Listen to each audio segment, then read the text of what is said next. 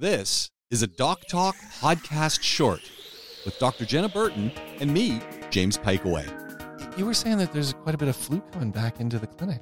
Yeah, there has. There's been hasn't really stopped, James. It's, it's crazy, isn't it? It's Yeah. like the flu season now just is, as you said, it's just ongoing. I mean, it's definitely worth getting your flu jab. So Mm. even though there, there's been two strains in particular that have really like wiped its way through the UAE, and that's been there was an influenza A strain, then there was a strain with influenza A and B Oh. together, and they have made people really poorly. But if we catch them in time, we get them on an antiviral, they they can bounce back within 48 hours really quite well. But it's been surprising how much of it I've seen that and strep throat too, which strep throat. which was really going through the UK as well over Christmas time. How do you get strep throat? Um, it, it's like with everything, it's just sort of like small moisture droplets that are in the air, So etc. when someone then you breathe them sneezes, doesn't cover their mouth. Sometimes stuff. it's that kissing, even being in close contact when you're talking, etc. Okay.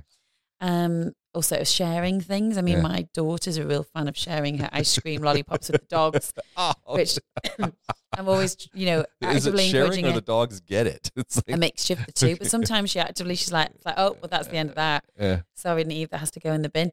But um, yeah, sharing foods and items too. Um, buffet areas can be. Right. I, I bet you never go to a buffet because you're so OCD.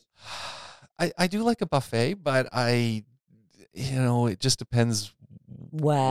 where where it is, and I don't know. I mean, usually a buffet is really expensive, and I kind of go. The food's usually just kind of eh, and so you spend a whole bunch of money for just food that's eh, Eh.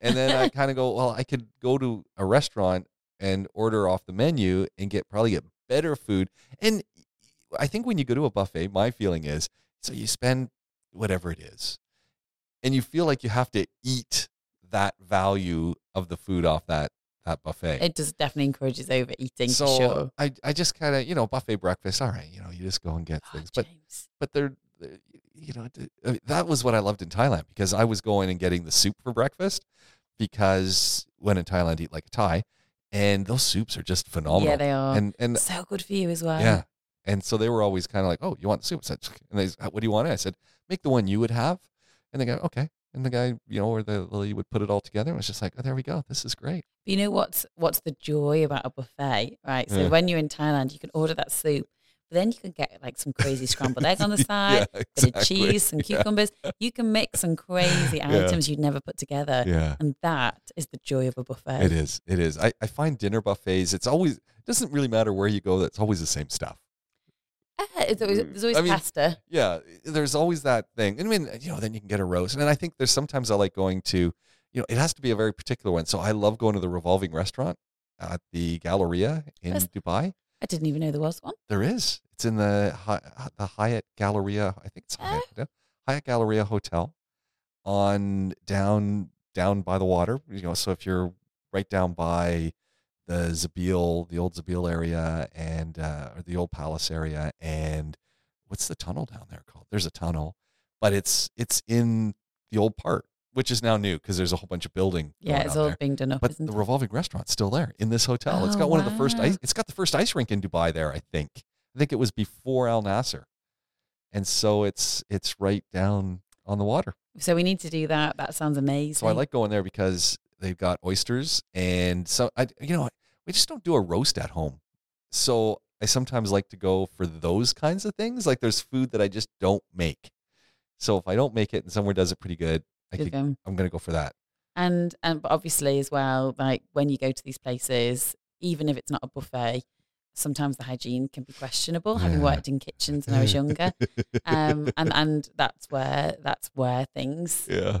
get cooked and spread. And Yeah. um, but what do you do? You can't you can't No. not go to these places. So ultimately, the spread of disease is always going to be Yeah. is always going to be present. Always. Yeah. So we got to deal with it. There we go. Yeah, absolutely. Um, the other thing they're seeing a lot of is general um, colitis, gastritis, like gastroenteritis, basically. Oh. So um, a lot of people, especially, you know, during Ramadan and everyone would have iftars together, Right. there was a huge surge in gastroenteritis because people would be going to more buffet style restaurants. And so sadly, you did find, and often they were outdoors, they were on the beach, etc. Um, I found a lot of patients were coming with sort of upset tummies. Well, okay. But again, as I say, it's not something you can avoid because it's Yeah. it's a social thing, it's a Yeah, cultural yeah. thing, bringing everybody together. But the consequence is is that sadly you are more likely to get an upset tummy from an environment like that. Uh, so there you go. So just be aware. Yes, generally. Just keep hydrated. Be aware and keep hydrated. Well, if it, to know if you do get gastroenteritis, then one of the most important things is staying hydrated. One of the biggest killers in the world is diarrhea. Yeah. Because uh, especially in uh, third world countries, because they get um, really bad diarrhea and they don't have the means to hydrate themselves afterwards. They don't have the ability to get the appropriate electrolytes afterwards. So diarrhea can actually be really Yeah. quite serious. For you and I, we don't even think about it No. because it, water is so easily accessible. But yeah, make sure you stay really well hydrated. Use your electrolytes, electrolyte drinks, Dioralyte, etc. Yeah. Gatorade, one of those, um, and that's a, a sort of a way of coping with it. the, the, uh, good advice. I, I actually think, generally speaking, people are underhydrated anyway. Most cases, working indoors, we just take it for granted. Oh, I'm not really thirsty, and I think people generally that's one of the big problems in in industrialized societies is just dehydration. Do you know, my mum contacted me in a panic the other day. Uh oh. She said, Jenna, I, I went for my blood test. Um, she had some osteoarthritis, and there was a question mark: is was it rheumatism? And it wasn't. But anyway, as part of the general workup, they decided to check her renal functions, her kidney functions, and it came back that her kidneys were really struggling. She's like, "What do you think it is? What do you think it is?" I was like, "Mum, when was the last time you drank a glass of water?" She's like, "Well, I don't, do I? You know that, but I drink loads of tea."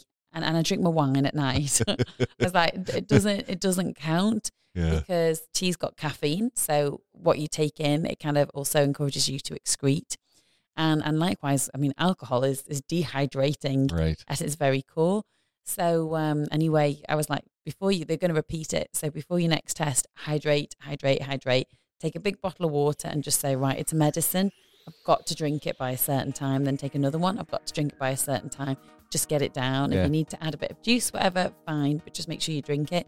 And then her kidney function was completely fine on the second test. But that's it. If you don't hydrate your kidneys, they can't function. So I think this is a big problem.